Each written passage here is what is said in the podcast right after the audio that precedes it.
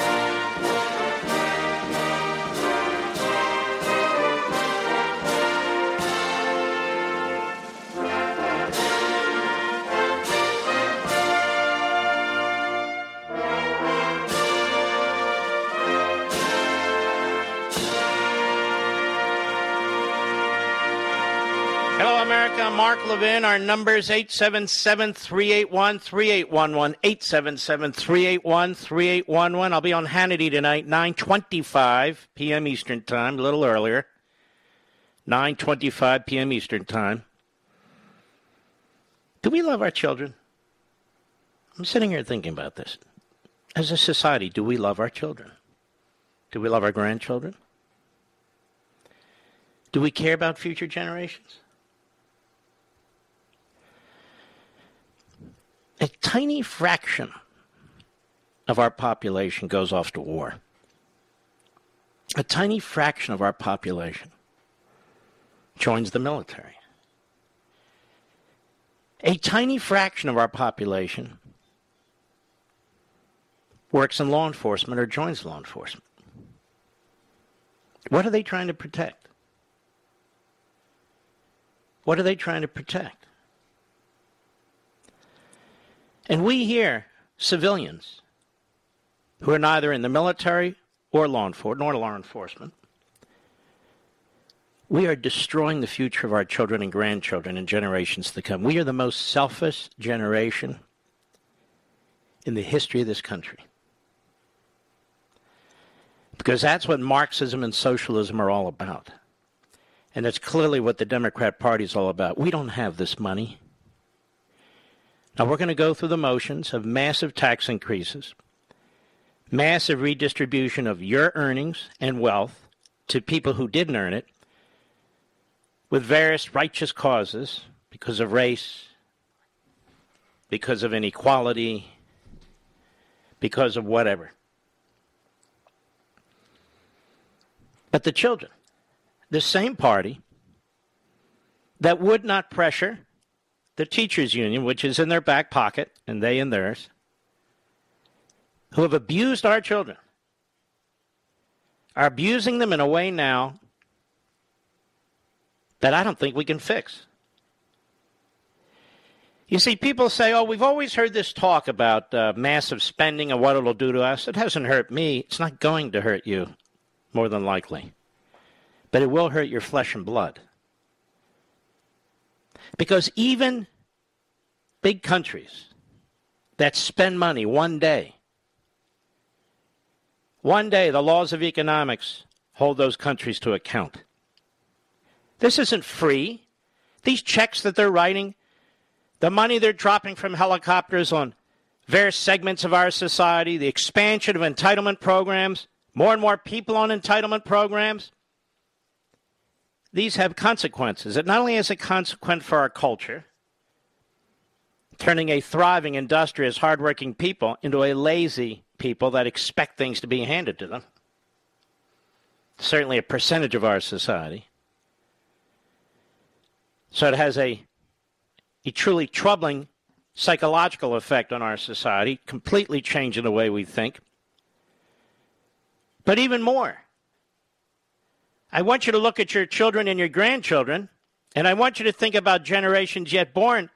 How are they going to handle this? They're not even benefiting from any of this, nor will they. We are using up the resources that we create, plus the resources that will have to be created when we're long gone. That is, when we're long dead. Our children and grandchildren are going to be holding the tab, and the consequences are going to be dire. So when I watch these these fools like Biden and Pelosi and Sanders and Schumer these doddering old nasty fools smiling and happy because they feel they're spending their way to majoritarianism from now until the you know forever future? I think to myself these are really really abominable people and so are the people who support them in the media and otherwise there is no talk about the debt none there's no talk about the consequences for the future generations. This is the most selfish generation ever.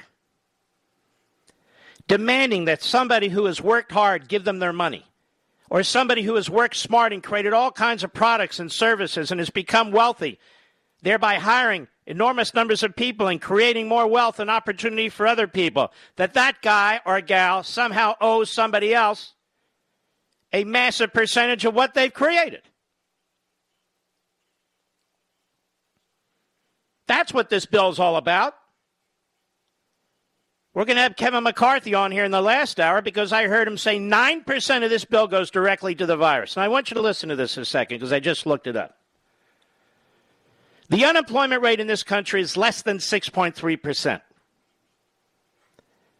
And again, I checked, as we talked about last week, the predictions are the predictions are that the first quarter of this year will see gross domestic product growth of 10%. 10%. So, why are we doing this?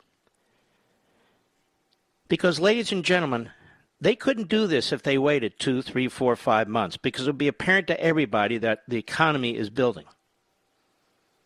That this kind of unparalleled, reckless, insane spending is unnecessary. But they're grabbing power at every level. They're using every lever they possibly can to grab power. And it was now or never. That's why Biden could have cut a deal with the Republicans. It was now or never. It's about his legacy. It's about empowering the Democrat Party. Everything. If you put it through that lens, you'll see the whole thing. It'll all brighten up for you. I heard one guy on, on Fox even mention it. So, a listener on Fox, it's all brightened up for him now, too. But you need to think about these things. They're very, very important. Now, we're going to get into this a little bit more deeply a little later, but I want to first talk about the vaccine. I did further research today, and we'll carry this through the uh, second segment. Did you know the General Accounting Office, which is the audit part of the federal government, did you know the General Accounting Office took a close examination of Operation Warp Speed this past month? Over 50 pages was produced. You should read it. What a tremendous accomplishment, Operation Warp Speed. And in fact, rather than start now and have a break, what I'd like to do is take the break. Right after the break, I hope you'll listen to this because you're going to learn something you haven't heard before. I'll be right back. Mark Levin.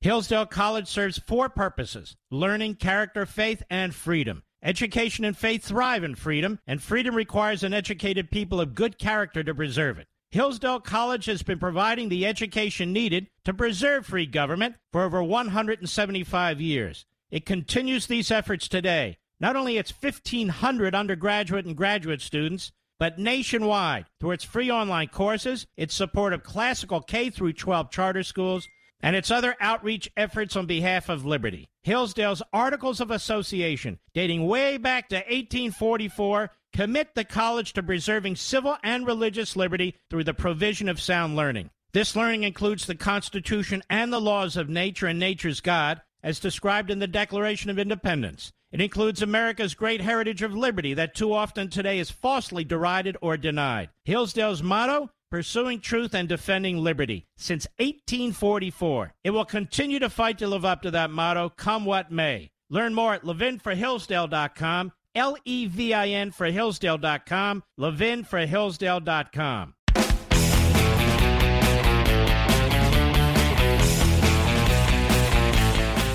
KHN and PolitiFact Healthcare, they're left of center. In fact, PolitiFact in the past, uh, I've been uh, engaged in trying to expose them. So, what I'm about to tell you is even more remarkable. They looked at the claims by Joe Biden and they looked at what the Trump administration had done with respect to Operation Warp Speed and the virus. Now, I want you to listen to this. Last summer, the Trump administration contracted for 100 million doses from Pfizer 100 million doses from Moderna, 100 million doses from Johnson & Johnson, 300 million doses from AstraZeneca, 100 million doses from Novavax, and 100 million doses from Sanofi GlaxoSmithKline. 800 million doses for 400 million people. Now, they did this without knowing which company would have an effective vaccine. They did this without knowing whether it would be approved on an emergency basis by the FDA. But President Trump and his team did something that we've never done before. They ordered the doses, they ordered the syringes, they ordered all of this, betting heavily that one or more of these companies would come up with a vaccine. Three of them came up with a vaccine. Two of them in November, but they waited to announce it until after the election. So they contracted for 800 million doses for 400 million people. Some of them, of course, require two doses. Now, Joe Biden hasn't told you that. His spokes idiot, Psaki, hasn't told you that. Now, in December of last year, December 23, when only Pfizer and Moderna had received emergency authorization, the Trump administration immediately ordered another 200 million doses from both companies. Another 200 million doses from both companies. That means between that 200 million order and the original order with Pfizer and Moderna, that's 400 doses of vaccines. 400. Then Johnson & Johnson went before this FDA emergency committee and got approval for its vaccine, the one-shot vaccine. And Johnson & Johnson had been coordinating with Merck on how to increase production because Johnson & Johnson didn't have the capacity to meet the order that the Trump administration had placed since its capacity was limited. And so those two companies began working together and came up with an agreement. Joe Biden took credit for that agreement. In the end, the Trump administration had contracted for enough approved vaccines from Pfizer, Moderna, and Johnson & Johnson to inoculate 550 million people. When Joe Biden says they didn't order enough vaccines, he's lying. When Joe Biden says somehow his administration got Merck and Johnson & Johnson to work together and, and pull it across the finish line, he's lying. The distribution process that's in place today, working with HHS and the Defense Department, particularly the National Guard, that was developed by the Trump administration. The use of CVS and Walgreens and Walmart and Target and so forth, that was developed by the Trump administration. By the Trump administration. These are facts. These are facts you haven't heard anywhere else. Because they they interrupt, they undermine the narrative that the White House is putting out in a massive propaganda campaign. And let me tell you exactly what's going on, why I started with the spending and then I, led to the virus and the vaccines. Because what Joe Biden is trying to create and what he will say is in the first 100 days, he helped whip the virus and help save the economy. That's where this is headed. When in fact, his outrageous spending will do enormous damage to this economy in the out months, will do enormous damage to the fiscal state of this country for generations to come. And did virtually nothing when it came to the development and distribution of these vaccines maybe refining here and there, but that's it. This is why they have trashed President Trump when it comes to the vaccines. Because they know if the truth ever gets out, if the truth ever gets out of what that administration did, and by doing what they did, listen to me, please, they saved millions and millions of Americans. Millions and millions of Americans. By doing what they did, they brought us to this point. And what the GAO reports, it shows where some of the blockages were, some of the manufacturing gaps, and how the administration moved quickly to try and fix them. And still got these developments, these, these vaccines developed at warp speed. And you know what else it shows? That with the Trump administration's leadership, particularly at HHS, these companies were working together. They were sharing their data. They were even sharing facilities. Our great American private sector. That's how we got the vaccines. That's how people are getting vaccinated. And that's how we have saved millions and millions of Americans. Joe Biden announced the other day that he's going to order another 100 million vaccines so we have enough even to distribute overseas because this is a war. Donald Trump said this was a war at the first outbreak. And yes, to some extent, he ignored the scientists because the scientists were prepared to sit this for five years and let the companies just go their normal route. Donald Trump refused. He refused. He was the one who said the only way to truly destroy this is through therapeutics and vaccines. And he was right. And I'll be right back.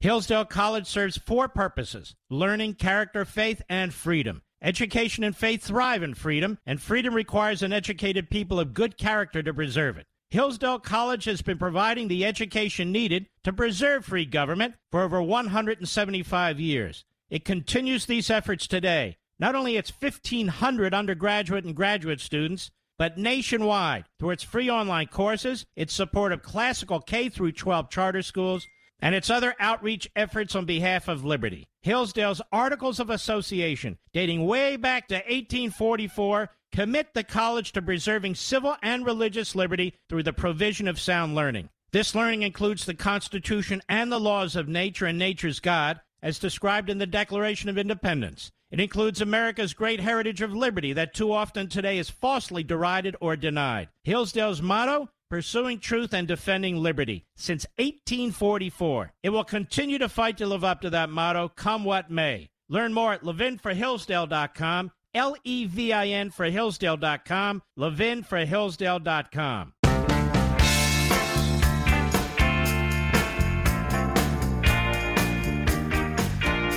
Yes, it's true that Mark Levin is the fastest growing radio show in America. The Mark Levin Show is on at 877 381 3811. Now, Biden said today that they're working with these companies, Pfizer, Moderna, Johnson & Johnson, to speed up the production and the delivery of the vaccines. Ladies and gentlemen, they're already speeding it up. And they don't need Joe Biden to be taking credit for any of this. They're already speeding up. They're speeding up because it's like creating anything else and producing anything else. As you produce more and more stuff, you become more and more efficient. The supply lines become more and more regularized. The distribution becomes more and more normalized and regularized. And so you're able to speed it up and move it along more and more quickly. It's not because Joe Biden's president says, come on, hurry up. And notice every time he talks like this, he provides no specifics whatsoever. Exactly what is the administration doing to speed up anything? You would think if they had a long list of things that they've done that have improved production and distribution, that we would have these lists. We know that the the uh, left wing phony media, the New York Times and the Washington Post, will put it on page one above the fold. We know that Fredo Cuomo, not be to be confused with pervert Cuomo, uh, and uh, fake Tapper, we know that they would lead with it. We know that Andrea Mitchell and Brian Williams and the other reprobates at MSNBC would be waving it around, but there's nothing to wave around because they haven't done anything special or profound or fundamentally different than what they inherited. They inherited the vaccines, they inherited the distribution methodology, including the military. And so, as people who are serious and have looked at this, will tell you that that's what's taken place. And yet tonight, the media, even so-called friendly media, are reporting that Biden said that you know he spoke to, you, that we're going to get this done, we'll get these out faster. They're going to come out faster regardless. But this is all an effort to make Biden look better than he is, and Trump worse. That's what's going on here. Now let's look at the spending bill. This is 1.9 trillion on top of 4.1 trillion that had already been spent. So by my calculation, that's six trillion. The federal budget is about four and a half trillion. So in a 12 month period, we've spent over $10 trillion. Over $10 trillion. And then if you include the $6 trillion the Federal Reserve is authorized to use in loans, we've spent over $16 trillion. The entire federal, eh, excuse me, the entire economy is about 17 and a half to 18 trillion dollars. In one year's time. We're bankrupting our country faster than any generation, any group of politicians ever.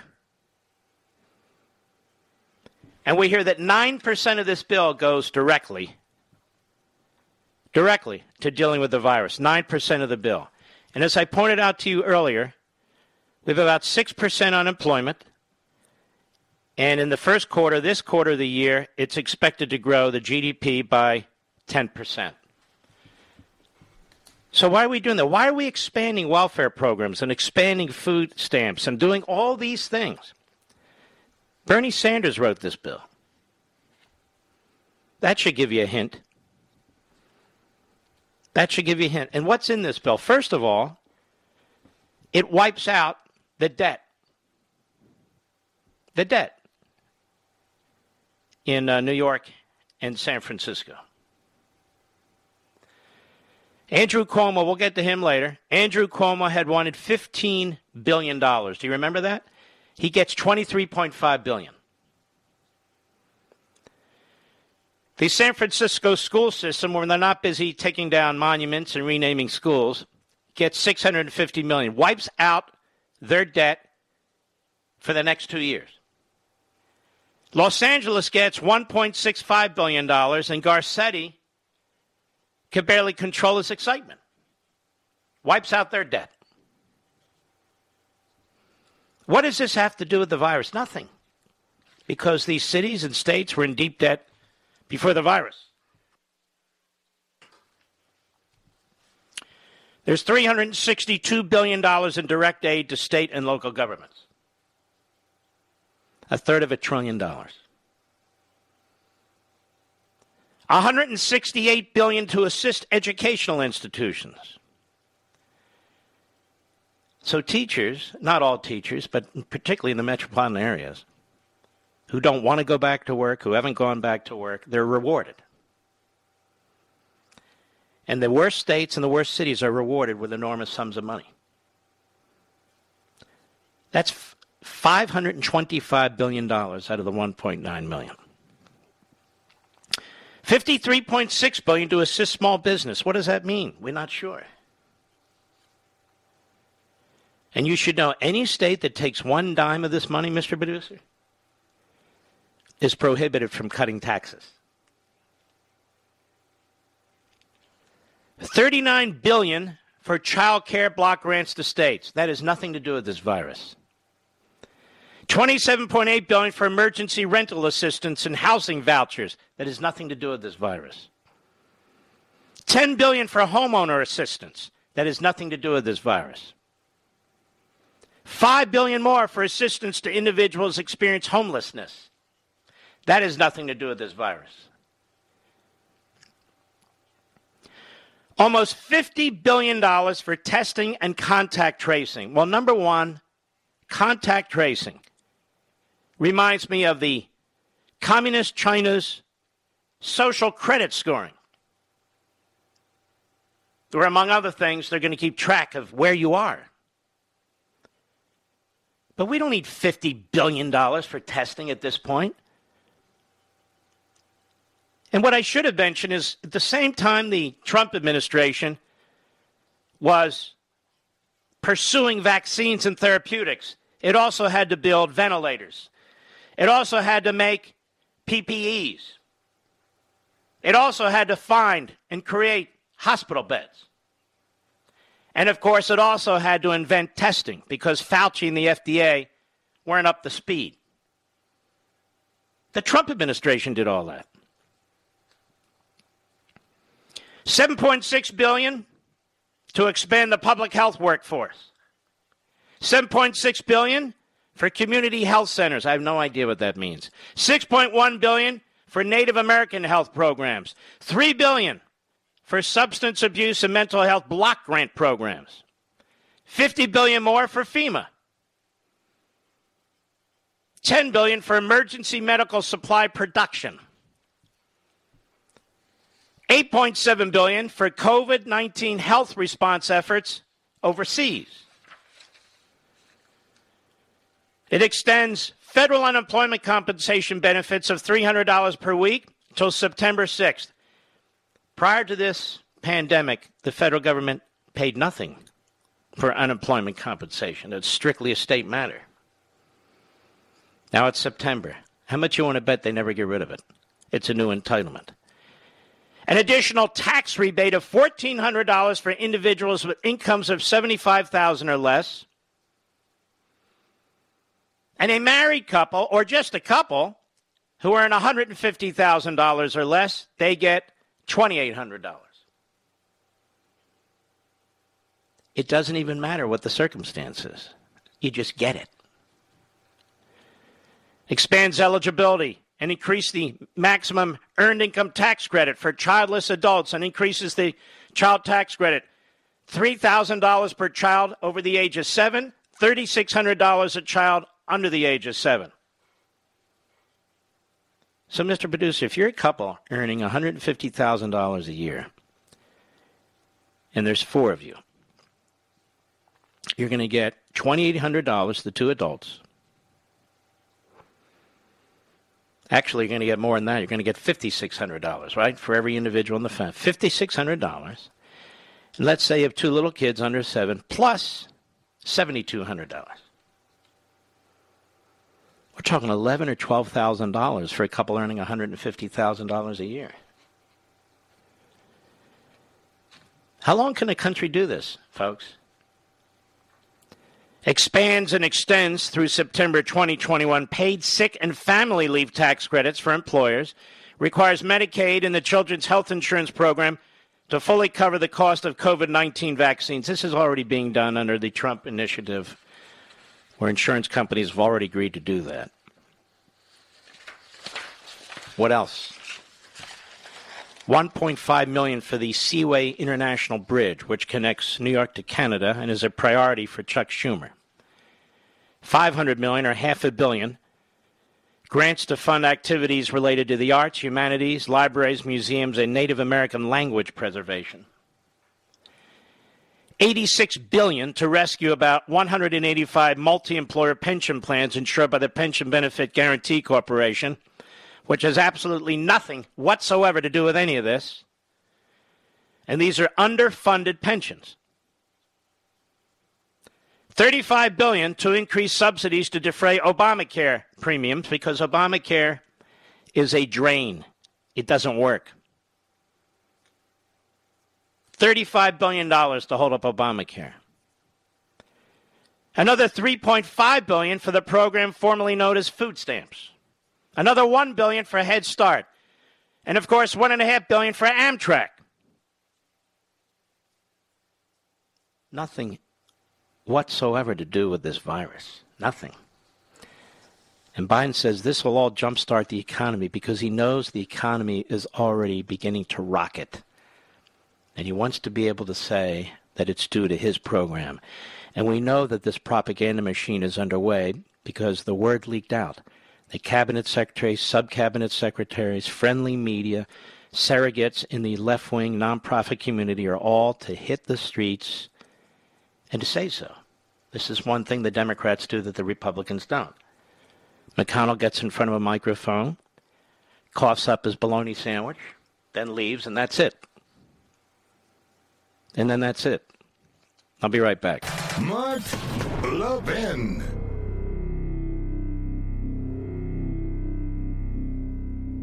Hillsdale College serves four purposes learning, character, faith, and freedom. Education and faith thrive in freedom, and freedom requires an educated people of good character to preserve it. Hillsdale College has been providing the education needed to preserve free government for over 175 years. It continues these efforts today. Not only its 1,500 undergraduate and graduate students, but nationwide through its free online courses, its support of classical K through 12 charter schools, and its other outreach efforts on behalf of liberty. Hillsdale's Articles of Association, dating way back to 1844, commit the college to preserving civil and religious liberty through the provision of sound learning. This learning includes the Constitution and the laws of nature and nature's God, as described in the Declaration of Independence. It includes America's great heritage of liberty that too often today is falsely derided or denied. Hillsdale's motto pursuing truth and defending liberty since 1844. It will continue to fight to live up to that motto, come what may.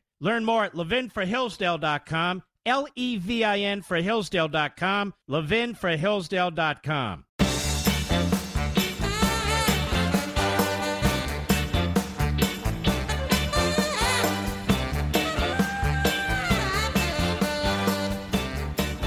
One of the things Biden's going to announce tonight at 8 p.m., because they've put it out, is that every adult in the United States will be eligible to get the vaccination no later than May 1.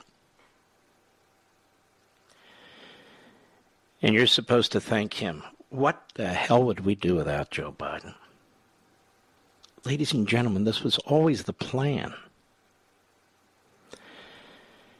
Can we pull up again? Yesterday we played Mr. Producer, it might have been the day before, Joe Biden at the debate saying we're going to have to wait till like May for all of us to get a vaccination. Isn't it? Didn't he say something like that? We'll find that. If we don't find it soon enough, we can play it next hour. Yeah. Well, we'll see what he says. But he wants you to believe that they have some kind of magical system in place where they're doing these things. They're not doing anything. They're jumping in front of the parade. It's like the worst possible. Don't you hate people like that? Aren't you disgusted by people like that? Those of you who work in an office where people take credit for the work that you do, that's been Joe Biden his entire life. Let's go ahead and play it. Go ahead. Your reaction, and just 40% of Americans say they would definitely agree to take a. And by the way, this is from the September debate, I believe. Go ahead. Approved by the government. What steps would you take to give Americans confidence in a vaccine if it were approved? Make sure it's totally transparent. Have the scientists of the world see it, know it, look at it, go through all the processes. And by the way, He's, this is the same fellow who told you this is going to end by Easter last time. This is the same fellow who told you that, don't worry, we're going to end this by the summer. We're about to go into a dark winter, a dark winter. And he has no clear plan, and there's no prospect that there's going to be a vaccine available for the majority of the American people before the middle of next year. You hear that? For the majority of the American people to the middle of next year, which is fantastic. And now he's taking credit for it. That's why he doesn't want to submit himself to serious questions by serious reporters. Both of them. Just to show you the uh, the insanity of the Democrat Party when you look at New York. I don't remember anybody demanding that Cuomo resign as a result of his policy in which thousands of senior citizens were killed. You start to hear some noise when the Attorney General points out that more people died than Cuomo said, and then that leads to the fact that they covered up the death numbers, and then you heard a few more people saying, well, maybe he should resign, mostly Republicans. Then these women start coming out. And we've had the sixth woman who talks of a truly grotesque, in effect, rape. When you touch somebody where you're not supposed to touch them, that effectively is rape. Um, and now, whether it calls by 60 Democrats for the governor's resignation. But the Democrat Party is a fraud in so many respects. Joe Biden did something very similar to a young woman when he was a senator. Nobody wanted to hear about it. And Tara Reade went public, put her neck on the line, and she was trashed. Oh, the story here or a story there. But we didn't hear from any of these Democrats who are speaking out now, speaking out on her defense. The New York Times didn't stand up for her. Joe Scarborough didn't stand up for her. His wife did in some ways. But the Democrat Party circled the wagons around their nominee because they couldn't afford to have him fail. And she wasn't alone. Women began, uh, began to come forward talking about how he was inappropriately touching them, putting his face into their hair, doing some other perverse things that Biden does. And that's Joe, the lovable Joe. And that was fine. There's no investigation of Joe Biden, and there's not going to be. But why shouldn't there be? Aren't they similar situations? This sixth young woman coming forward? And what Tara Reade said happened to her? They're very similar, aren't they? Very similar. But don't worry, Joe Biden's out there. He's for women, don't you know? That's why he's destroyed girls' high school sports. Tonight, he's going to say every adult in the U.S. eligible for vaccines no later than May 1. He had nothing to do with this. So when you watch this, if you must, if you listen to this, if you must, then you should look at whoever afterwards is reporting on this is telling you the truth. This is one of the reasons I spent a decent part of this hour going through this vaccine history. I had no idea Joe Biden was going to say it, but I knew at some point he would take even additional credit. And because of the brilliance of his administration, who exactly? Who? What exactly did they do? I'll be right back.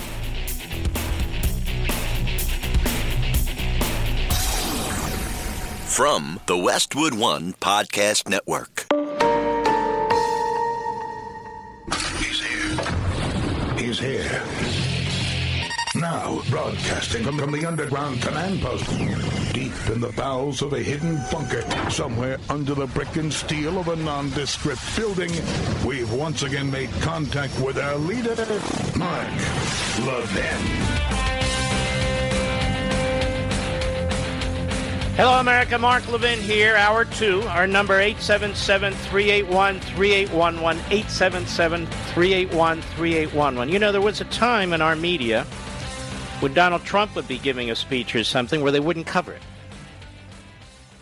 Because they said he was lying or he was using it as a campaign speech or whatever the pretext. I just read what the White House put out, and it's full of lies. And I will not, I want all my affiliates down the line to know I will not be playing Joe Biden's speech. Because I'm not going to be using this platform for his propaganda. So you have a heads up. And those of you who are preempted because they're playing Joe Biden's speech, you can always pick us up on satellite and online and on our apps. We have many, many ways for you to listen to this program. But I'll tell you exactly what I'm talking about. This was just put out, a fact sheet by the Biden team for immediate release. Headline Biden to announce all Americans to be eligible for vaccines by May 1 puts the nation on a path to get closer to normal by July 4th. See what's going on here? So we're going to be celebrating Joe Biden on July 4th. Today, in his first primetime address, President Biden will announce the next phase of our wartime effort to vaccinate the U.S. population. Now, keep in mind, he's been in office seven weeks, with the goal of getting the nation closer to normal by July 4th, Independence Day. So they are exploiting this the way he exploited it when he was running for office. Trump bad, Trump did nothing, Biden to the rescue. In the middle of a pandemic. The president launched a new comprehensive strategy to beat the pandemic on January 21. Yeah, what did he do? I don't know, but he did it.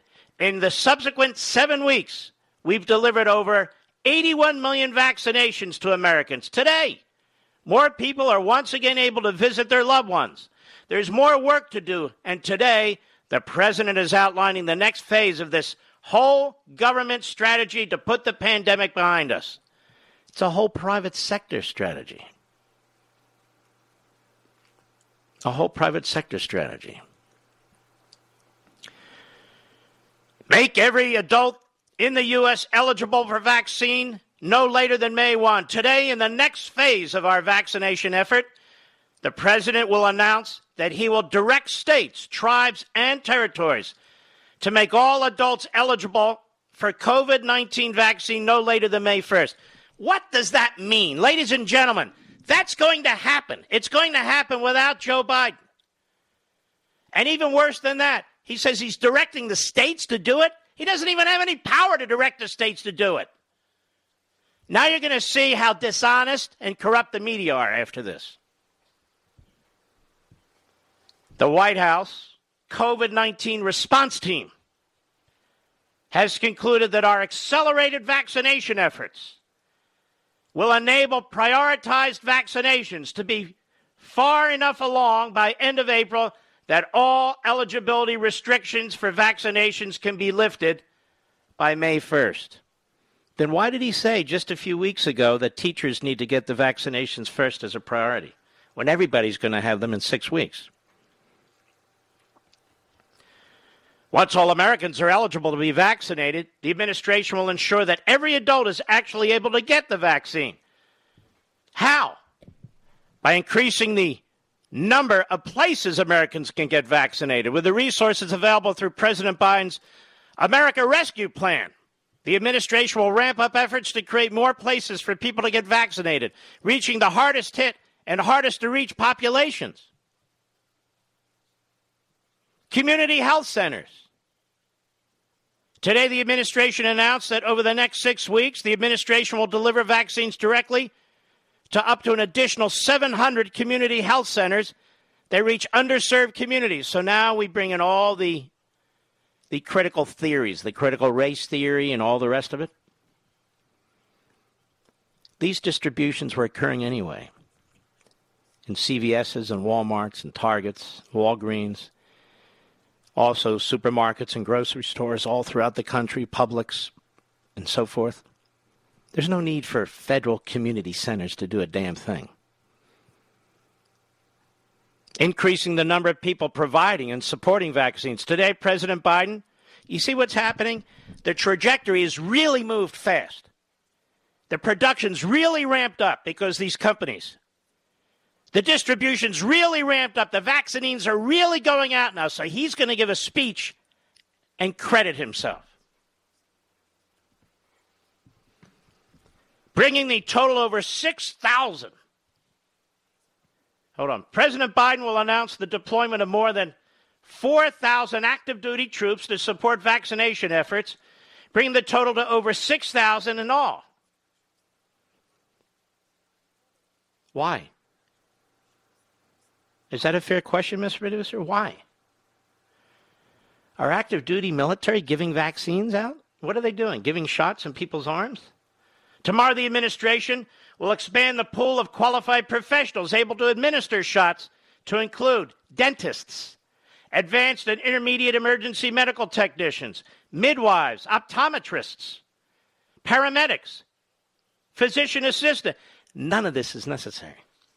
You understand what I mean? We're on a glide path to get here anyway. We're on a glide path to get here anyway. It's like we're going to use the defense. What happened to that? We're going to use the Defense Production Act to get more vaccine. He didn't have to. What happened to that? We can't find 20 million vaccines. What happened to that? They didn't order enough vaccines, but they ordered 800 million vaccines. This is what happens when you don't have a serious media in the country. You do not have a serious media, media to check when you have a, a demagogue as President of the United States. This is the plagiarist. And so they're going through all these machinations so you think that he did this. Look at all the new people we're going to have. Look at all the new places. We're, we're not done. Providing tools to make it easier for individuals to find a vaccine, the president will announce steps to make it easier for individuals to find a vaccine near them and address some of the barriers to getting vaccinated. Like a find a vaccine website they're going to set up by May 1st. Now, why would you need to set up a find a vaccine website by May 1st if everybody's going to get vaccinated by May 1st? A 1 800 number to offer a tool for those who may lack internet access. We will launch a call center by May 1st to provide guidance and assistance with finding a vaccine, technical support to improve existing state websites. Let me tell you what happened here. They got together and said, let's make a list of stuff. Stuff we can do. It may not have an impact whatsoever. Let's make a, an 800 number. They always come with the 800 number. A website that went well with the Obamacare. Let's have a website. Uh, I will I will issue an order telling all the states that everybody must be eligible to be vaccinated by May 1st. Well, what does that mean? Doesn't mean anything, but everybody will think I did it. Take new steps to reopen the nation's schools. Now that the nation's schools are finally opening, ladies and gentlemen, finally opening, even in blue states, except for some of these metropolitan areas, but even in blue states, they're finally opening. Joe Biden wants them to open now. Now that the American Rescue Plan has passed, and most of that money is, in fact, none of that money is spent this year. None of it. The nearly 130 billion to safely open schools for in-person instruction will begin to be distributed this month by the Department of Education. Well, what about the other 60 billion that's been sitting there?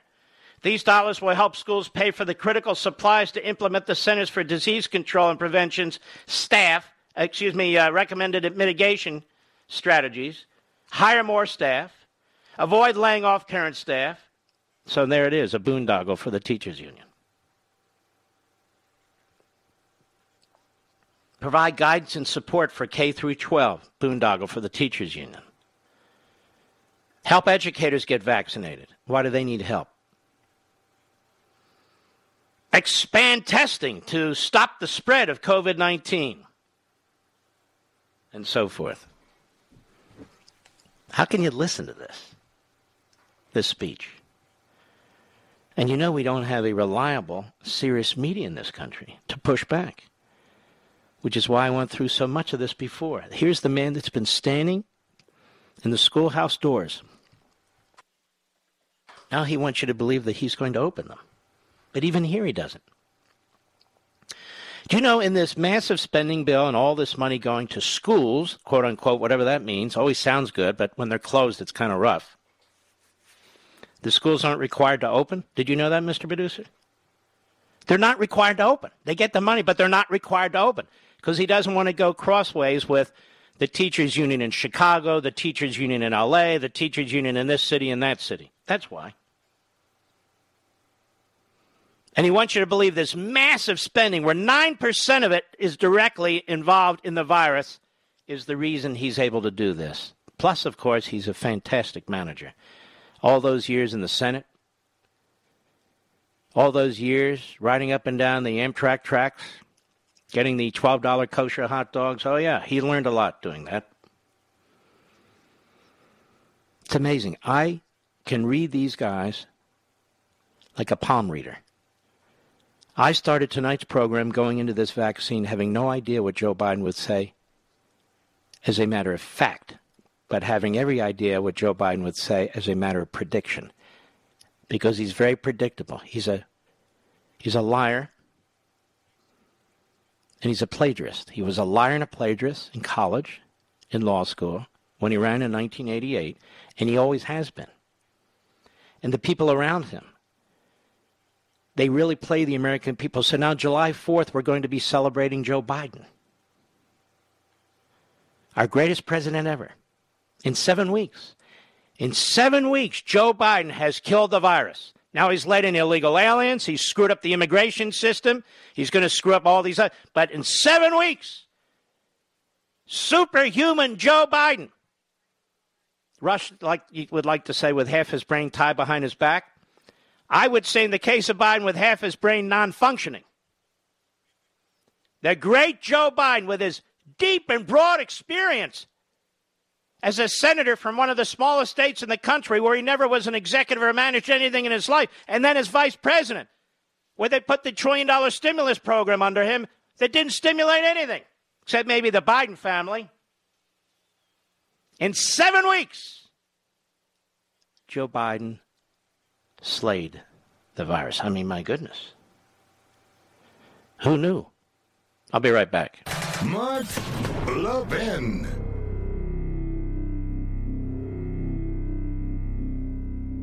Over 2,000 of you, my listeners, made the switch from overpriced wireless carriers to Pure Talk over the past few months. We want the rest of you to join us and to see what we're talking about. If you're with AT&T and Verizon or T-Mobile, your family could save over $800 a year just by switching to Pure Talk. You get great coverage, you can keep your phone and your number, and you'll save a fortune. Pure Talk is the top rated wireless company by Consumer Affairs with the absolute best consumer service team based right here in America. Does that sound good? Well, it gets better. Right now, get unlimited talk, text, and six gigs of data, just $30 a month. And if you go over on data, they don't charge you for it. They don't care.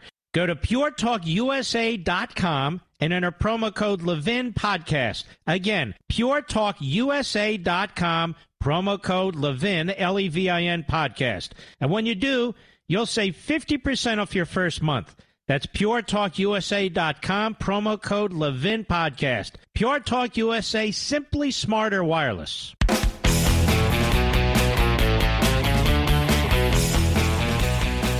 Well, we're going to find out how great the fact checkers are, too. The, the journalists out there, the fact checkers, when Joe Biden blunders through his uh, teleprompter.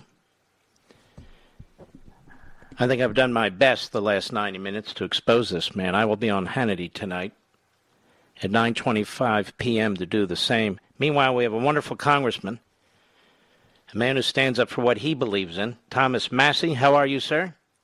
I'm doing great, Mark, and I never got a chance to thank you for March 27th of last year What did when I was the only one trying to pump the brakes on the two trillion dollar spending bill, and you you took up for me when the world was crushing me. Uh, and now we are here one year later passing another $2 trillion bill, bringing us up to $6 trillion. And uh, some Republicans finally got the religion, but they didn't have it back then. now, those attacks on you were outrageous.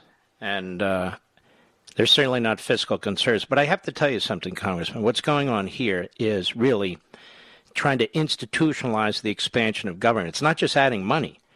I mean, they are broadening entitlements. They are creating new entitlements. They are laying the foundation for additional entitlements. And so when the radical leftists in Congress say this is the greatest progressive bill in American history, or neo Marxists, I prefer, they're not kidding, are they? They're not kidding. And I, I said back last year that the cheese in the trap was the $1,200 checks and that what they were feeding us is socialism and cronyism. We're getting large doses of it. Um, I just got to look at the numbers of, of the amount of money that's going to the county governments. And in some cases here in Kentucky, some of these counties are getting bailouts. By the way, they're in the black, but they're getting bailouts in that exceed their annual budget. God. It's, you know, do we care anymore? Do we love our children and grandchildren as a country, Mr. Uh, uh, Congressman? Do we love them because this is all going to fall like, uh, like, like, like an iron on their heads? They're not going to be able to, to dig out of this, and that's who's going to suffer from this. Am I right? I used to say it was our children and grandchildren. The, the only advantage to the quickening of the collapse that the that my colleagues are bringing upon us is that they may themselves suffer under it instead of mm-hmm. uh, putting it on their children and grandchildren. Certainly, they will suffer as well and worse than us. But I think they've accelerated it to the point that we're going to see it in our time. Let's switch over. Gun control. I mean, they are pushing every radical kook agenda item through there as fast as they can and throwing it into the Senate and hoping that 50 50 Senate will push it to Biden's desk. This is the this is the latest one. Tell us about the two bills that they're pushing. Sure. Uh, the, they basically want to expand background checks. But I asked them on the floor in a debate, what do background checks do? Well, we've got the data. 8.6 million people purchased a firearm in 2017. 112,000 were denied. Now, my Democratic colleagues would have you think those were 112,000 felons who were denied. But I got the data from the DOJ and the GAO that did a report on this data.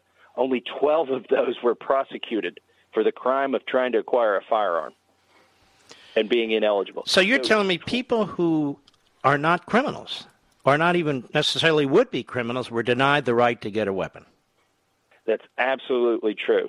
Out of 112,000, they only they only prosecuted 12, and the ATF only deemed about 20,000 of them worthy of an investigation. So what you have in that 100,000 are law-abiding citizens who were deprived their right to keep and bear arms to defend themselves, and they want to expand that, and that's what both of the gun control bills did this week that they passed in the House. Now they won't pass in the Senate, but if they keep their majority through 2022, I believe they will pass HR 1 through 10. Those are the worst bills. I never vote for HR less than 10. Usually, even when Republicans are in the majority, those are bad bills. Yes. But when Democrats are in the majority, they're doubly bad. Um, well, well, you know, Congressman Massie, here's the thing. All they do is punish law abiding citizens. They don't have a single proposal to deal with the horrendous murder and the increased murder that's taking place in our inner cities. In fact, they propose slashing the police. And so we have a situation where if we're slashing the police and if we're not allowed to arm ourselves, then what the hell can we do? Well, that was another thing I pointed out in my speech on the floor the hypocrisy of this, Mark. They are surrounding themselves with soldiers with M4s. They are surrounding themselves with thousands of Capitol Hill police, and now the Democrats are using your personal taxpayer money to get personal bodyguards. And at this, while oh, simultaneously geez. they're trying to deny you your rights to keep and bear arms. Congressman, I'd like to hold you for another five minutes if you don't mind. Absolutely. We'll be right back.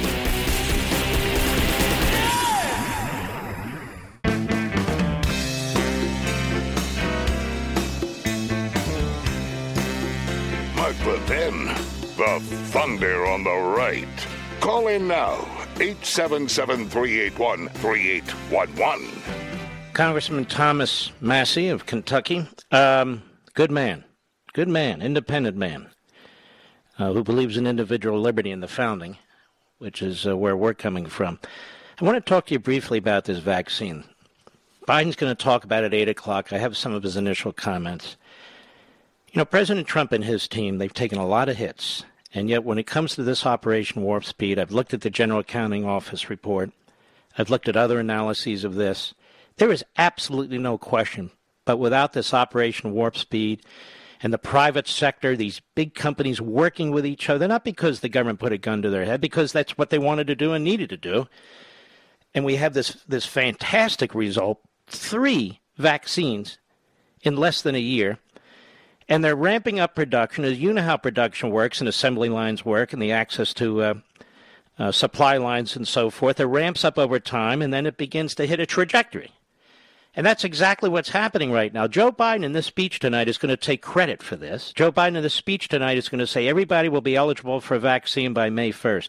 Can you tell me, Congressman, and I've looked far and wide, what exactly has the Biden administration done in seven weeks to make this possible? They haven't done much. They they did try to undermine uh, the vaccine when Trump was uh, ushering it into place.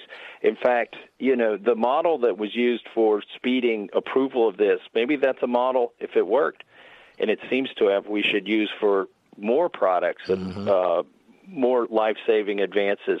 One thing they did that uh, Biden has done is spend a billion dollars to turn the CDC into an advertising agency for the vaccine.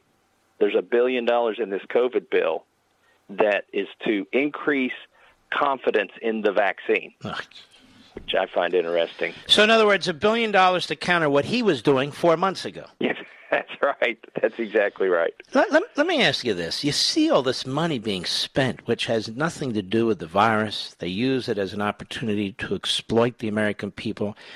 They have a heavy duty propaganda campaign going on. We see unemployment has really sunk to almost 6% and going down. We see the predictions that the first quarter of this year, the GDP could grow as high as 10%. Now we have all this massive spending, and they rush it through without a single Republican vote. And I think it's not only because they want to permanently change the American landscape, but when the economy takes off, they want to say it's because of Biden's bill. Does that make sense to you? it does not make sense. And, by the way, not enough of that money went directly to the uh, combating the virus, as we talked about before the break. It's they're ushering in socialist programs. You know, if you take the six trillion dollars that's been spent and you divide it by 350 million Americans, you come up with seventeen thousand dollars. Hmm. If you're a family of five, your your family should feel eighty-five thousand dollars richer. but the reality is your family's eighty-five thousand dollars more in debt. Mm-hmm. And I think I think Mark that I'm always amazed that it hasn't happened yet. But I do believe we're going to get inflation out of this because there has been a, a slump in productivity, and uh, the demand is up because of the stimulus packages. And I don't see how you get uh, how you can print you know this incredible percentage i'm not sure exactly what the percent of the money in circulation is now that was created in the last year but it's it's in the double digits it's significant i don't see how you do that without causing inflation and depre- depressing the value of everything else and i you know some of the rise in the stock market in my opinion is just a repricing of the stocks based on today's dollar that's interesting. You might be right. In other words, it's already inflating it. Yeah. And, you, and you're probably right. And the thing is, I don't know another example in history, modern history anyway, where uh, a society debases its own currency, and that leads to um, uh, improvement, leads to growth, leads to opportunity. No, it leads to destruction and impoverishment. You're debasing your own currency. These people don't seem to give a damn about that. Is it because they're incompetent, or is it because they really buy into this this Marxist like kind of ideology? I'm thinking the latter. I think it's a little bit of both, depending on who you talk to. Um, but we know this: it is not sustainable. You can't. if they try to stay on this path, if they try to spend another six trillion dollars, by the way, we're up to about thirty trillion dollars in debt. We doubled the debt in about nine years. This and the economy is what about 18, 18 and a half trillion, something uh, like that. Yep, yep. I think that's about right. We're, I mean, it's just insane and I don't know where it ends. There's no measure for how much we spend in each stimulus package. By the way, for, for your listeners, just to remind them, what Congress usually votes on, the discretionary spending every year since I've been in Congress, has averaged about a trillion dollars. Hmm. Now, there's another three to four to five trillion in what they call entitlements, Medi- Medicare and Social Security. But the part of the budget that we control, that we decide how much to spend every year, which includes the roads, the military, um, NASA, is a trillion dollars. We have multiplied that by six in the last year. We've we've spent ten times the military budget, which is roughly six hundred billion dollars. We've spent six trillion dollars. So your point is, it's, it's actually worse by multitudes of God knows what, because this is the area of the budget you're saying where we have discretion. Our discretion has been to go to go nuts. That's right. Now they're talking about $2 trillion for infrastructure on top of this. I mean, where does this end? And with the collapse uh, of the economy at some point. It has to. I, you know, I was told back in March that the reason the bill was so big. I'm, I'm talking about last March when I opposed the first bill, and I, and I actually, I joked with. Uh, well, it's not really a joke, but I talked to Mark Meadows in the green room uh, night before last, over at Fox Studios, and I said, Mark, you're the one that told me the reason this was going to be a two trillion dollar bill is because we wouldn't, we didn't want to have to pass another one ever again, so we were going to make it that big. So that's what I was told. That wasn't just Mark's talking point. That was other talking points to other Republicans that if you vote for two trillion dollars, you'll never have to take another vote like this again. Mm-hmm. And now here we are at six trillion. So I don't know where it ends, but if you are being told that this is the last stimulus bill, I would take it with a grain of salt. The problem By is, the way, this Mark is, Meadows is like yeah. a brother to me. No, he's a good man. You know, this is being regularized. That's the problem. It's like what these governors did in some of these states, and they grabbed uh, authority they don't have, and they and they're having a very difficult time uh, giving it back. And so, uh, you know, Congressman, I'll leave you with this. Many, many years ago, I, was about 20 years old, I guess. I went to Capitol Hill, and my audience has heard this, and I met a senator by the name of Paul Laxalt, who was a great man. And he was very close to uh, Ronald Reagan, and he was a senator from Nevada. And as I was leaving, and he didn't have to meet with me, I'm a kid from Pennsylvania, but he said, sure. And I met with him, and he said, You know, Mark, I'm going to tell you something. Every day we meet here in Congress, you lose a little bit of your liberty. That has stuck with me because one of the things Congress is not about is advancing and expanding individual liberty. It's about the opposite. And that's the nature of government. And that's exactly what's going on today. You're one of the few who understand this. You're one of the few who fights for this. So I want to thank you. Thank you, Mark. And you're, you're absolutely right. We've got to get this back under control. The only thing that's moderating the Democrats right now is that they want to keep the majority in the midterms, and I think they're going to keep trying to pump up this economy. Even though, as you said, if we just let the governors let, if the governors would let their own economies go back to work, and and just end all of the lockdowns, get everybody back to school, you wouldn't need any of this. Mm-hmm. All right. Well, good luck to you, Congressman. We appreciate it. All right. Thank you, Mark. Great. All right. It's an Take... honor to be on your show. Well, it's a pleasure to have you. Thank you. He's a good guy.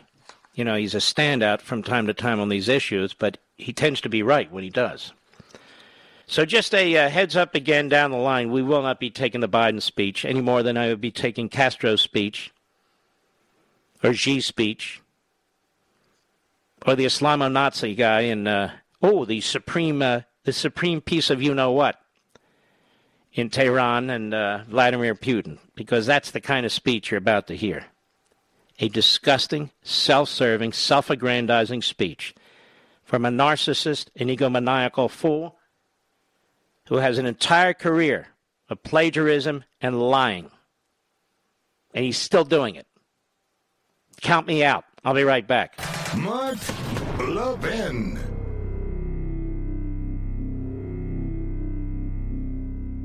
Over 2,000 of you, my listeners, made the switch from overpriced wireless carriers to Pure Talk over the past few months. We want the rest of you to join us and to see what we're talking about. If you're with AT&T and Verizon or T-Mobile, your family could save over $800 a year just by switching to Pure Talk. You get great coverage, you can keep your phone and your number, and you'll save a fortune. Pure Talk is the top rated wireless company by Consumer Affairs with the absolute best consumer service team based right here in America. Does that sound good? Well, it gets better. Right now, get unlimited talk, text, and six gigs of data, just $30 a month. And if you go over on data, they don't charge you for it. They don't care.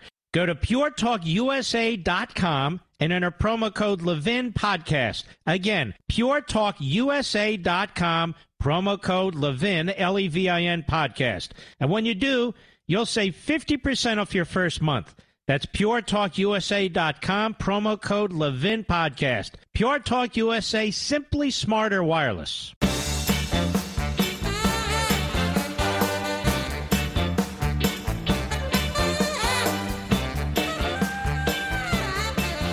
Well, ladies and gentlemen, we still have the military surrounding the Capitol building to protect our representatives from what I don't know. Certainly not an insurrection. I think they're going to do this, and they want to do it well into May to prevent you and me from lobbying them or protesting peacefully, as we've done in the past, on all kinds of things that they're doing to us in the Democrat Party, including the refusal to hold proper and orderly hearings so we can participate in our government.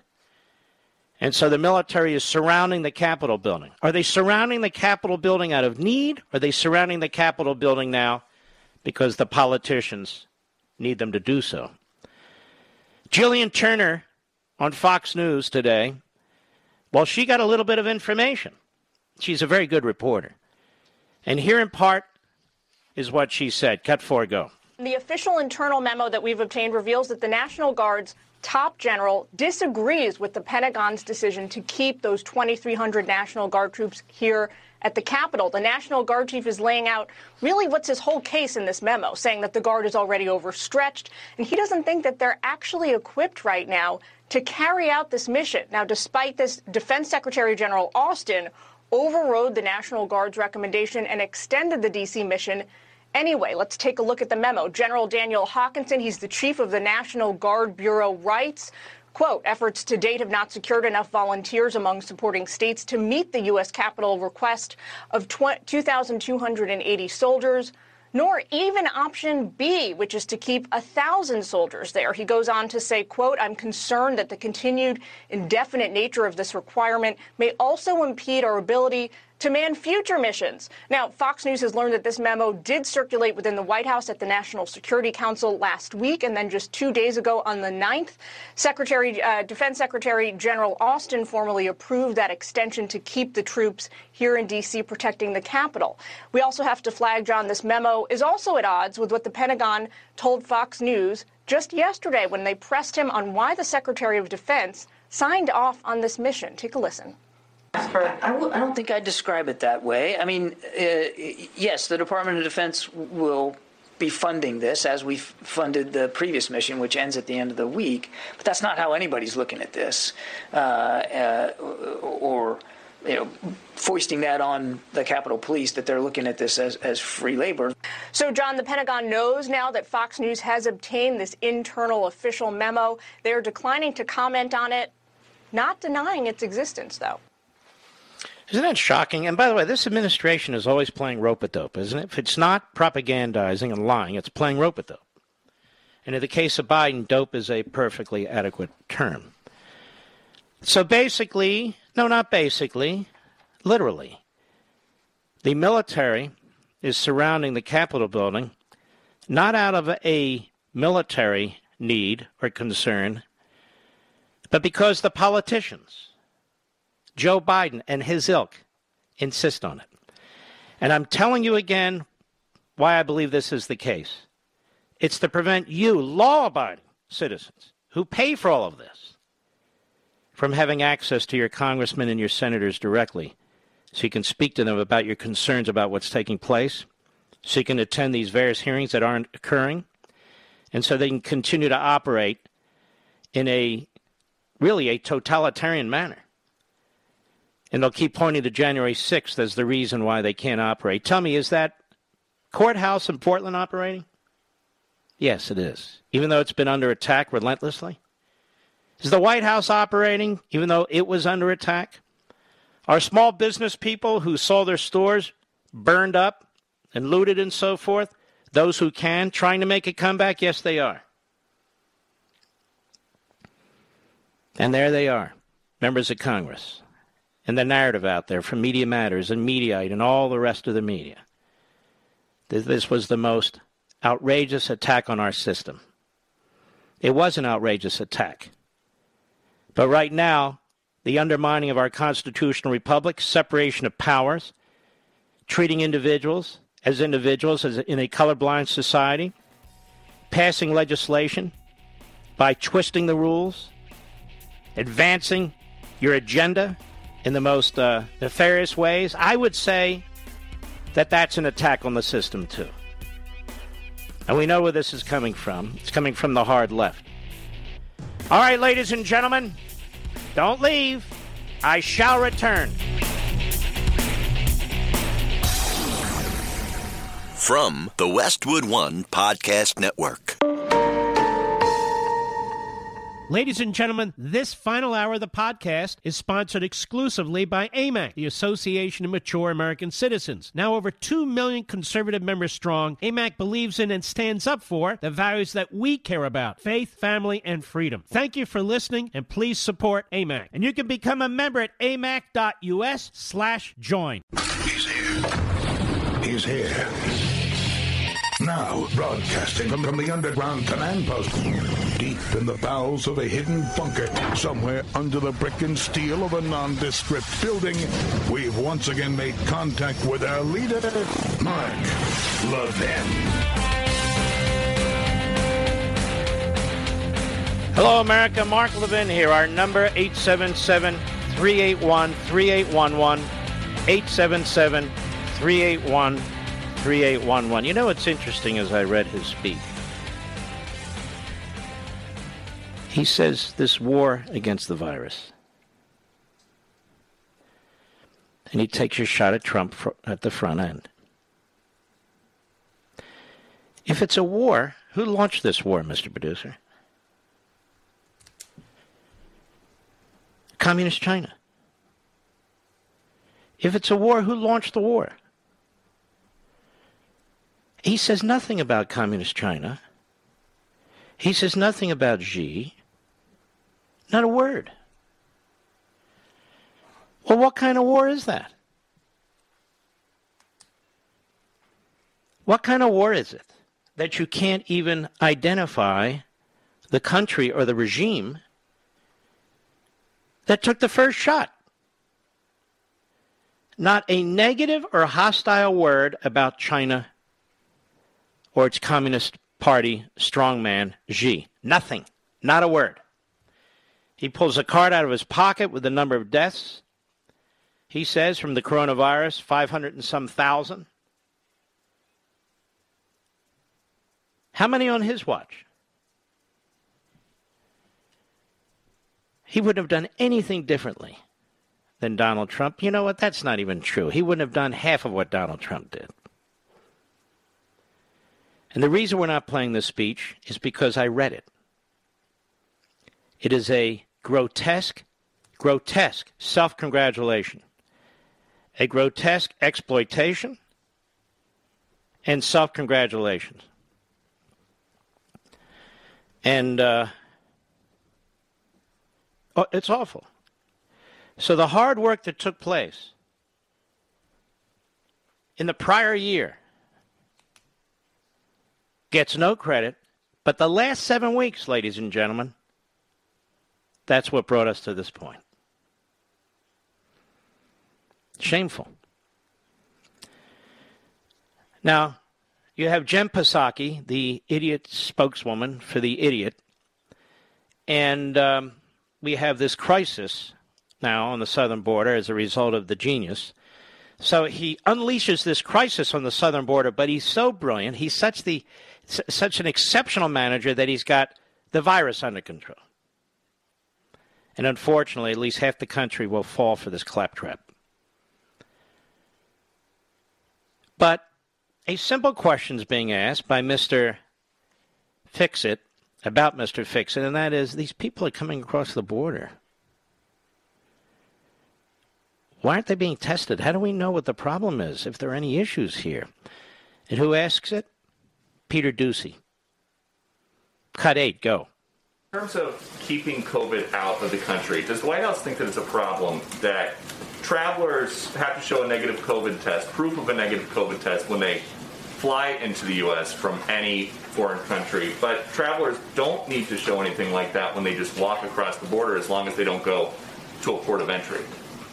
Well, I think there's been a lot of confusion about what's been happening at the border um, as it relates to um, people who are coming across um, and what happens uh, when they come across. And I know Governor Abbott down in Texas has uh, has uh, expressed some of his concerns, and many of those have not been based in fact. So let me go through a few of those because I know we're all interested in facts around here. Uh, one. Uh, Governor Abbott has referred to what's happening at the border as open border. Hey, uh, can't you just answer his question rather than attacking Governor Abbott? Can't you just answer his question? It was simple enough. Don't you have an answer? Go ahead. Open borders policy. That is absolutely incorrect. Uh, the border is not open. The vast majority of individuals uh, apprehended or encountered at the border continue to be denied entry and are returned. And how many would that be? But if they manage to get into the country, they're now invited into our welcome centers, our reception centers, not detention centers. And then they're released into the country. Is that a lie? No, it's a truth. Go ahead. Title 42, as we've already mentioned. Uh, also, he has suggested that uh, we are not vaccinating CBP officers. Uh, again, we like to deal with facts around here. There's no higher priority than the health and safety of our federal workforce. And the Department of Homeland Security and CBP has been clear that uh, currently more than 64,000 frontline DHS employees, including members of U.S. Border Patrol, have received a vaccination. How many members of the Border Patrol have gotten vaccinated? You notice, very, very slimy. She expands the universe of federal employees, then does a quick comment on the Border Patrol. How many members of the Border Patrol have been vaccinated? The governor didn't make that up. The Border Patrol is obviously telling him. Go ahead. Uh, so that's another just point, just to provide full clarity. But you haven't provided full clarity. You sound dim-witted, as a matter of fact. Now, Kaitlan Collins is uh, with CNN, usually a complete disaster. Uh, but uh, I think they're getting a little anxious now because their reputations and their careers are really going downhill in covering this president. Let's listen. Cut nine, go. Question on the border. The administration has refused to call it a crisis, instead referring to it as a challenge and saying what you call it doesn't make a difference of how you're responding to it. But now, today, there are over 3,700 children, unaccompanied migrant children, in Border Patrol custody. They're spending, on average, over 100 hours, four days, in these facilities that are jail like facilities not meant for children. So, how can you say that's not a crisis? Well, I think what uh, Ambassador Jacobson and Secretary uh, Mayorkas were conveying, and what I've conveyed, is it, doesn't matter what you call it. It is an enormous challenge. It is something that is front and center for the president. It's an enormous challenge, ladies and gentlemen. That's all. Well, why doesn't he reverse his policies? No, no, he can't reverse his policies. Then he'll upset the left wingers in his party, which would include him. So these press events are really utterly useless when you have a liar standing up there at the podium, the spokes idiot for the idiot. So you had two serious questions that beg for serious answers, and neither of them got serious answers. About the human disaster. Is that better than crisis? The human disaster that's going on in the southern border. Now, here's how Chuck Schumer responds to this. Now, Chuck Schumer, to me, is, if he's not the most loathsome person in Congress. He's certainly among the top three. Go ahead. Joe Biden inherited a huge mess on immigration, and it's not going to be cleaned up. No, he didn't. Month. He didn't inherit a huge mess at all. He inherited a functioning um, border security system that he had to create by himself because of the Obama Biden administration. So this guy gets up and he lies. Whenever he opens his mouth, he lies. He inherited a, uh, a mess, you see, and it had to be cleaned up. And the answer to cleaning it up is opening borders and inviting people into our reception centers, releasing them into the interior of the country whether or not they have a virus. That's the answer. That's their answer. Go ahead in office, you know, since January 20th, about six weeks, I guess it is. Um, but he's different. His view of immigration is not like Donald Trump's, who was nasty, negative, uh, horrible to immigrants. No, he wasn't. He got a significantly bigger percentage of the vote from these various communities than any Republican in modern history before, uh, since Reagan. So you're a liar. But they're all liars. They can't have this is what they do, whether it's the budgets, whether it's whether it's the voting issues, whether it's they just lie. And you know what? I'm not going to put you through this anymore. I'll be right back. Mark Levin.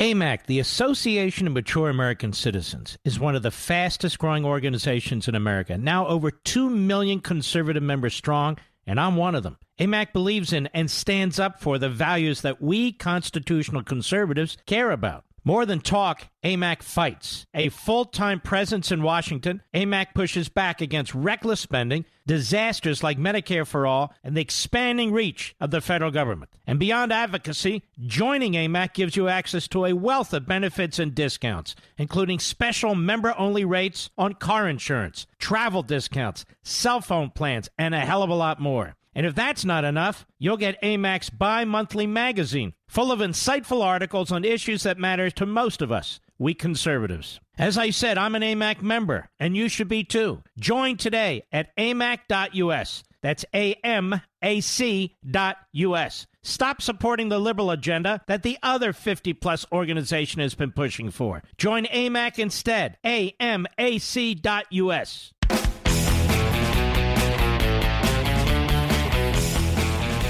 House Republican leader Kevin McCarthy, how are you, sir? I'm doing well, Mark. How are you? You know what? I'm a little annoyed tonight. I read this Biden speech. I know he's busy uh, reading it off his teleprompter, but one of the things I'm noticing about him and his uh, spokesperson is we're about to meet these incredible milestones on this vaccination process that yep. was set in place prior to the seven weeks that he's been in office. The trajectories are going exactly as planned. And when we're about to reach these milestones, he and his staff try to jump in front of them and take credit for them. This is the whole speech tonight. Yeah, and remember what he also lied to the American public about that we didn't have a vaccine until he got into office. Yeah. When you look at Operation Warp Speed, they are going to write books about this. It is amazing within less than a year what the investments were made, the, the technology that we changed, and to ha- have three vaccines already. It was in his arm. He was vaccinated before he was sworn in. But, you know, he, he's like Al Gore inventing the internet. Mm-hmm. These people make this up. Now, he says this is a war. You know, Trump would call this a war. And, uh, but he doesn't say who launched this war. He doesn't no, say that the Chinese to. won't launch this war. That it, if it's a war, he can't even admit who started it. And he can't even hold them accountable. If you listen to the phone call that he had with President Xi, President Xi lectured him. And what did he do? He came off and said, "Well, we can't, we can't hold people accountable for our cultural differences." And then he moved back. Remember the Confucius uh, in our uh, institutes in our colleges? Yeah. yeah. He doesn't hold them accountable. Mm-hmm. What China has been doing to us, and look what he did with Iran. Iran Unbelievable. sends missiles into Iraq. They have naval um, maneuvers with Russia. And he sits there, he probably wants to give them money to get back into an agreement that only guarantees they have a nuclear weapon. By the way, I thought I read somewhere that he had and encouraged South Korea, among others, to give Iran a billion dollars. Um, yeah. I think that happened actually. Let me, let me ask you this. We have this massive spending bill, 1.9 trillion. I heard you say 9% of it actually is focused on the virus. Can you explain this? Less than 9%. Uh-huh. Less than 9% goes to the distribution or anything else of the vaccine. But but you know what it you know what does it go to? This will provide $600 million to San Francisco that has a $650 million deficit it will provide 92% of their deficit taken away. Why does San Francisco have a deficit? Because if you're homeless there, they buy your alcohol and your marijuana. Mm. The schools, two quarters, two two thirds of the amount for the schools doesn't even show up till 2023. This isn't about putting people to work, putting people back to school, or for better health. This is simply a payoff to any Pelosi friend. You know what it does? It gives a bonus if you're a federal employee or if you're a state employee. So if you're in the private sector, you get screwed. Hmm, boy. I guess, you know, they have a bare majority in the House. They have no majority in the Senate. It's just that the, uh, the vice president can break the votes, president of the Senate. They, they have no mandate. And yet they are taking, no and you have pointed out over and over again that every Republican that ran for reelection was elected. You picked up a bunch of seats there. I just think uh, that uh, what's happening here is they're pushing through as much as they can, as fast as they can in the first hundred days until people finally realize what's going on. We're being overwhelmed right now. I believe they know they're going to lose. So they're trying to go as far as they can. And look how far they have come, right? the socialist wing of the Democratic Party is now the lead of of Nevada. Mm-hmm. The socialist Bernie Sanders is the chair of the Senate Budget Committee. All the things you have been warning people about are coming true. Mm. But in the meantime, there's not a hell of a lot you can do in the House the way it's set up and uh, well, and what they're doing in the Senate. But you know what? Ideas and arguments have consequences. So we really yes, just have to keep clawing away, don't we? We do. And, and remember this the only bipartisan vote on that bill was against it. And we had one join us. We only need four more to defeat it. And remember what they Who joined you? we out of Maine. The guy out of Maine, okay. Golden. Yeah. There's only two seats in Maine. We're going to win that one back, I promise you. Yeah. And remember what they did with HR 1. And this is what people have to understand. HR 1, the number one, is always reserved for the most important bill to the majority. Just think about what's most important to Democrats. Instead of doing something to help people, HR 1 is to help themselves stay elected. What it does is it changes and nationalizes the election. It says you got to give six times of taxpayer money if AOC gets $200 online, she gets 1200 from government. It puts a a speech czar to tell us what we can and cannot say in a campaign. Mm-hmm.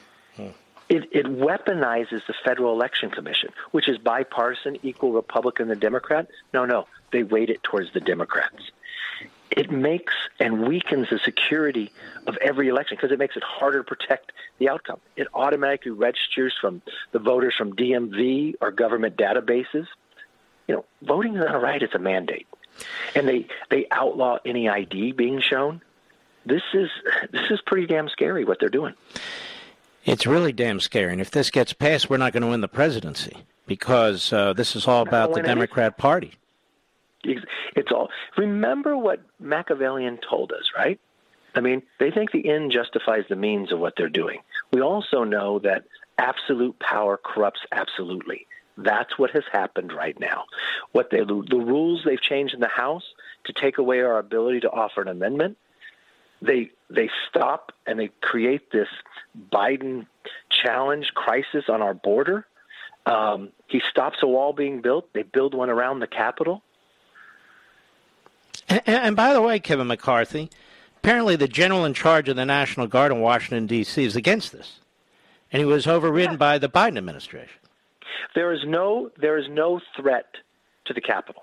There is no threat to the Capitol. Uh, the the sergeant of arms came out and said it. I had the chief of the Capitol Police call me the other day, where she requests another 2,200 National Guard to sit there.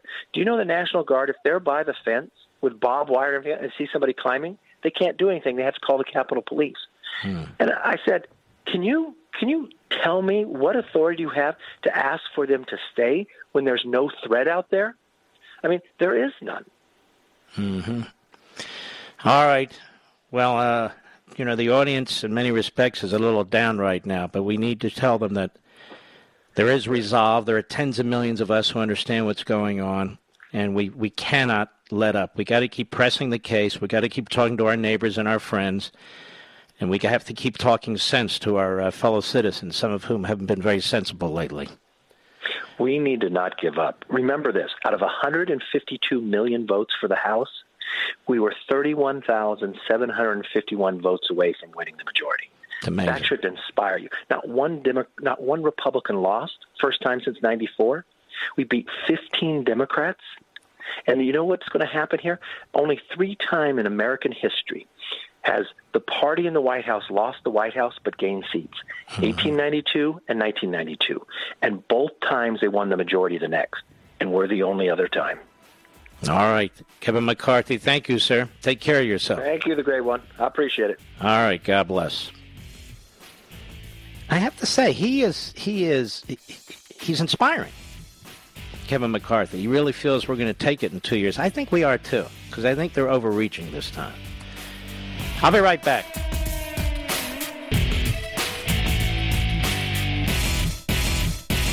AMAC, the Association of Mature American Citizens, is one of the fastest growing organizations in America, now over 2 million conservative members strong, and I'm one of them. AMAC believes in and stands up for the values that we constitutional conservatives care about. More than talk, AMAC fights. A full time presence in Washington, AMAC pushes back against reckless spending, disasters like Medicare for All, and the expanding reach of the federal government. And beyond advocacy, joining AMAC gives you access to a wealth of benefits and discounts, including special member only rates on car insurance, travel discounts, cell phone plans, and a hell of a lot more. And if that's not enough, you'll get AMAC's bi monthly magazine, full of insightful articles on issues that matter to most of us, we conservatives. As I said, I'm an AMAC member, and you should be too. Join today at amac.us. That's A-M-A-C.us.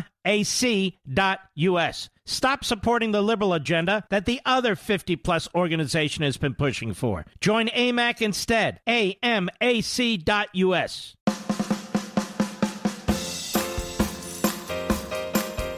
It's your daily adult dosage of the Constitution. The Mark Levin Show. Call him now at 877 381 3811. That speech was exactly as I told you it was because I read it. And of course, there are certain routines in the radio business where they feel they need to break away from a show like this, where we have Levinites listening patriots, to bring you that, a demagogue spewing propaganda. And so they probably killed their audience, meaning my audience. But look, I can only explain so many times how conservative talk radio works. You don't want to hear Joe Biden lie through his teeth. It's frustrating. You shut it off. But they feel they have an obligation to do it. They don't have an obligation to do it. I mean, we had big media throughout the Trump presidency refusing to even air his speeches. And they were proud of it. Somebody wants to hear Joe Biden speak, why preempt my show? Let him speak. You can go somewhere else and listen to him speak, but the vast majority of you wouldn't do that, of course. There's a congressman on the border. His name is Henry Cuellar. He's a Democrat. He's a Democrat. And he's been out there trying to warn America about what's taking place on the southern border. His own party won't listen to him, let alone his president. And this is what he had to say on CNN today. Cut 12, go. And I'll say this quickly. There are three messages, and, and I want to put yourself and myself if we're in Central America. One message from the White House uh, don't come now, come later. Message number two from the family members and neighbors hey, Pedro, hey, ya pasamos. Hey, we're able to come, come over right now. Message number three is from the uh, criminal organizations hey, I can get you across, pay me a little bit of money. And they are all going to listen to message number two and number three. Quite honestly, that is what's happening till we have a solid message uh, that we can send down to Central America. And by the way, I was involved with the first $750 million for Central America. We put, you know, total, we've put um, almost to close to $2 billion since we started this program. almost $2 billion, and we're still facing the same situation since 2014. Yeah, I mean, look, they've got a crisis on their hands. Who is that idiot? Doesn't really matter. Uh, well, I know it's a CNN. Oh, uh, Kate Bolduan. And it's Cuellar. I'm sorry. Henry Cuellar is the congressman. And uh, he's no Republican. He's a Democrat. He's a lifelong party man. And yet he's looking at this disaster and he's saying, look at this. This is awful. Awful.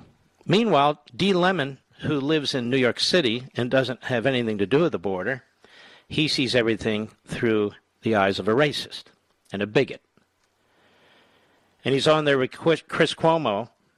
Chris Cuomo apparently isn't the pervert in the family, but he is the Fredo in the family. And so, what does D. Lemon take out of all this? Here you have a Democrat congressman, Latino, who said this is a disaster. And what does Don Lemon have to say from his condominium in Manhattan or wherever the hell he is? Cut 11, excuse me, cut 14, go. Here's the thing. You know when the filibuster was brought in, right? Jim this, Crow. This is Jim Crow. No, the okay. filibuster was not brought in during Jim Crow, you idiot. The rules, largely, that have been followed by Congress are called Robert's Rules of Order. And they were adopted by the Senate and the House, but in different contexts because they're different bodies.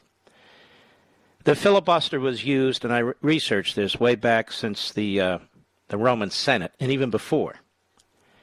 The filibuster wasn't brought in during Jim Crow. Folks, you can Google this yourself.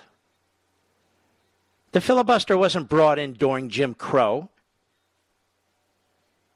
Flat out lie. So now, if you oppose the elimination of the filibuster and this Marxist agenda, you must be a white segregationist. This is the problem. CNN honestly needs to cease to exist. It really does. It is a cancer on the face of our politics. It is a misinformation operation, much like MSNBC. These clowns are never held to account. Go ahead. Right? Because they wanted to they give wanted them to... a disproportionate voice so they could fight against any kind of progress they yeah. didn't like. And yes, they were Southern Democrats. So what? A lot of these, listen, d- during Reconstruction, uh, black people in this country started to gain some prominence, political mm-hmm. uh, office. They, they were um, elected to political office. Amazing and, what happens when you let people be free. Right. And, and vote. Then, and yeah, yeah, you would know, you and your brother, and DeCamio. Amazing what happens when people are allowed to be free, right? Have you experienced much freedom in New York? I'm just curious. When your uh, parents are pushed into nursing homes, we're now going to lecture from a Cuomo or a Lemon? Let's hear what this genius historian has to say. Go ahead. Who didn't like it said, no, we can't have that. So they started creating all of these laws, right? Mm-hmm. The, the, resurgence of the KKK. This is just a true history of this country, which, I mean, we have to really. How come you don't mention the fact that Ulysses S. Grant sent the army down there and tried to bust up the Klan and came very close to busting up the Klan? But you know what happened, ladies and gentlemen? The Democrats won the House of Representatives. And so he couldn't send the army down there in the South anymore to break up the Klan. The Democrat Party was behind the Klan. It was behind uh, the civil, the uh, the uh, the Confederacy, and so forth and so on. And the filibuster rule has been used by Democrats in modern times over and over and over again, as well as Republicans. So to just dismiss this as some kind of a racist rule is a flat out lie. But these are two clowns talking to each other. Go ahead. To it, and that's what ha- that that's what happened. So you're right, and that is what's happening again. People are afraid, as you saw with this insurrection, as you see with the whole fake, oh, the election was stolen. People are afraid of the changing demographics of this country. So people are afraid of the changing demographics. That's not what Cuellar said, was it, Mr. Producer? and he is Latino. Has uh, Lemon or Cuomo have they gone down to the border? Have they talked to the people who live there in these overwhelmingly majority Latino communities? Well, Cuellar has. He represents them. But have they? No, they haven't. Because they resent illegal aliens coming into the country. They resent what they're doing to their property. They resent that they're coming in with COVID because the way that the left talks about them, you'd think that they're a separate entity within our country. No, they're not. They're Americans. These are Latinos who are Americans. And they embrace liberty and they embrace private property rights and they want their families raised well and they want good schools too. So when people are flooding over the border from one of God knows how many countries, Central and South America, they're concerned about it. It's not about, oh, the demographic changes. And by the way, the Democrats are pushing for demographic changes. There's no doubt about that. They keep talking about it. There's also no doubt about it with their embrace of critical race theory. But this isn't about demographics, having open borders, people pouring in. And notice they don't even talk about the inhumanity that's taking place. They show no concern for those little kids, some of whom are being molested. They have no concern about the women, some of whom are being raped. None. That's all a joke. It's all about politics. It's all about attacking the white man. I don't even know who the white man is, but that's what it's about because that's who they are punks. Punks, superficial, surface level punks. Whatever happened to that lawsuit against D. Lemon from that guy? Remember him, Mr. Producer? Whatever happened to that? Where he made accusations and they're pretty grotesque, quite frankly. What's going on over there at CNN? Whatever happened to their legal analyst, Jeffrey Toobin? Is he going to training now to to learn to keep your pants up? It's the keep your pants up training that he's getting over there, Mr. Legal Analyst. Remember also they had that anti Semite, that, that professor, the African American gentleman, I forget his name. Remember him? Oh, he's out there now leading the BDS movement and everything. That CNN is a cancer in the body politic. Tell me, tell me, what do they contribute to the conversation in this country? Nothing. Nothing. Bunch of narcissists and egomaniacs. That's all they are. All right, I'm going to test the waters here, and I'm going to let you, Mr. Producer, choose our first caller. Uh, who shall I speak to? WGBF, Kurt in Indiana. Go right ahead, sir. Thanks for taking my call, Mark. I took my first vaccine in a public facility I'm due back a few weeks for my second one. When I leave, I'm going to say it loud enough for everybody to hear me. Thank you, President Trump, for this life saving vaccine. Mm-hmm. And I hope everybody in your audience does the same. And if you hear somebody say that, clap. By the way, millions of people. By, by, by, the way, I also am of the opinion that if people don't want to take this vaccine or one of the, they shouldn't have to. Because what's happening in this country simultaneous to this vaccine is you're having herd immunity. Herd immunity works. Herd immunity exists. Herd immunity is happening right now. Another thing Biden didn't mention. Herd immunity, vaccines, this is what's going to kill this virus. And he didn't do it in seven weeks either. Joe Biden has demonstrated to me in seven weeks that he's the greatest demagogue ever to be in the Oval Office, ever. And he's the greatest demagogue ever to be in the Oval Office because he's the dumbest guy to ever be in the Oval Office. So he has to rely on propaganda. That's the truth. All right, my friend. Thank you for your call. Who's next, Mr. Producer? XM Satellite Ben in California. How are you, sir? Good, Mark. How you doing? All right. So I noticed when I was uh, at work today, uh, paying taxes, providing for my family, the Democrats were whacking away on my Second Amendment. And uh, one of the things I saw in there was Biden wants to get rid of protection, legal protection for the gun companies. So, being that there's 30 people or so, let, let me just say before you go on, you see, you know, there's two groups that are never regulated in this country: the trial lawyers and the teachers union. Have you noticed that? Because yeah. they're in the top one or two or the top five or ten of donors to the Democrat Party. The trial lawyers are never reined in, the tort laws are never changed. And so the, the politicians are always delivering them stuff, like the cigarette companies. Whatever happened to all that money? The trial lawyers took like a third of it. Where, where did all that money go? It went nowhere. It was wasted. It was abused by the bureaucracy because that's what they do. And so now they want to sue the the gun company is out of business. They think they're clever. Absolutely disgusting. You know, the issue isn't what liberties do we have. The issue is what of our liberties are not under attack. They're all under attack. Go right ahead, sir. No, so that, that's what kind of my point is.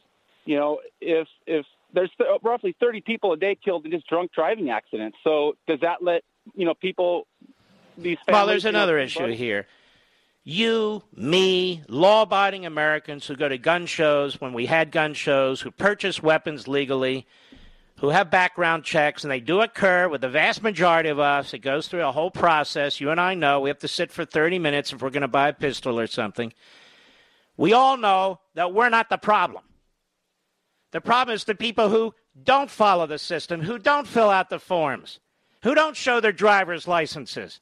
And they get these guns illegally, and they shave off the identification numbers, and they're gangbangers and they're drug pushers, and some people coming across the border doing this stuff. What the Democrats want to do have almost absolutely nothing to do with the problem. Absolutely nothing in the vast majority of cases to deal with the problem. All right, my friend. Thank you for your call. I'll be right back. Mark Levin.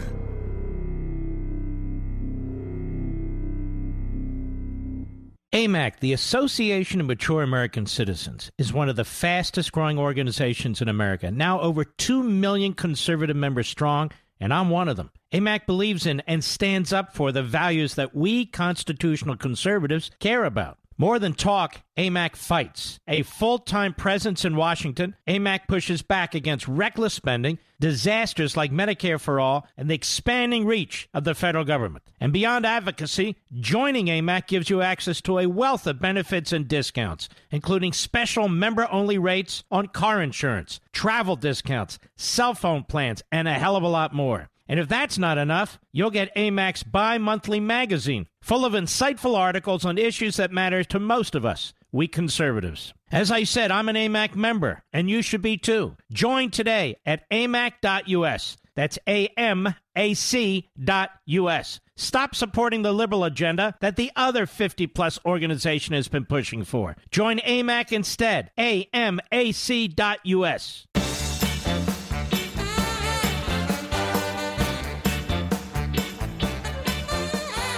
Don't forget, in a half hour, 9.25 Eastern Time, I'll be on Fox with Hannity. And uh, another point I want to raise with you, I will not be here tomorrow. I'm traveling tomorrow. No, not on vacation. I'm traveling tomorrow.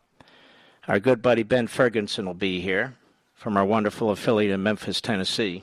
Tennessee, one of the free states, by the way. Uh, and I hope you're checking out the podcast. So if we're preempted again, you can jump right in marklevinshow.com. That's the mothership website. You'll be at the middle of the uh, you'll be at the uh, home page. So you go to the top of the middle of the home page where you'll see audio rewind, and you click that. That'll take you to the podcast page, and then pick the platform you want to use. Apple, most people like, but there's others too. And then you can program listening to this program all by your lonesome, all by yourself. So if I'm preempted by Joe Biden, you don't have to you don't have to listen to Joe Biden. I don't really have anything else here that I want to discuss. I still have a pile of news stories and so forth, but I'm not in the mood to discuss any more news stories. Mr. Producer, do we have another caller, please? Trisha in Connecticut, the great WABC. How are you? I'm fine, Mark. During the past couple of weeks, I've been thinking about how Rush and you and others, Sean, educate millions of Americans, and it costs us zero dollars, zero dollars to the taxpayers. While, in contrast, someone like Dr. Fauci, the epitome of incompetence, or the Peter Principle, perhaps. Um, there's another quote The purpose of bureaucracy is to compensate for incompetence and lack of discipline by James Collins. I, I found that, or um, I love Groucho Marx Politics is the art of looking for trouble, finding it everywhere, diagnosing it incorrectly, and applying the wrong remedies. And isn't that what's happened, especially Amen. with COVID? Yes, and well said. Thank you for calling, and I'm glad you got in. We salute our armed forces, police officers, firefighters, and emergency personnel. Thank you, Levinites, my magnificent audience, and I'll see you in 30 minutes on Hannity on Fox. God bless. From the Westwood One Podcast Network.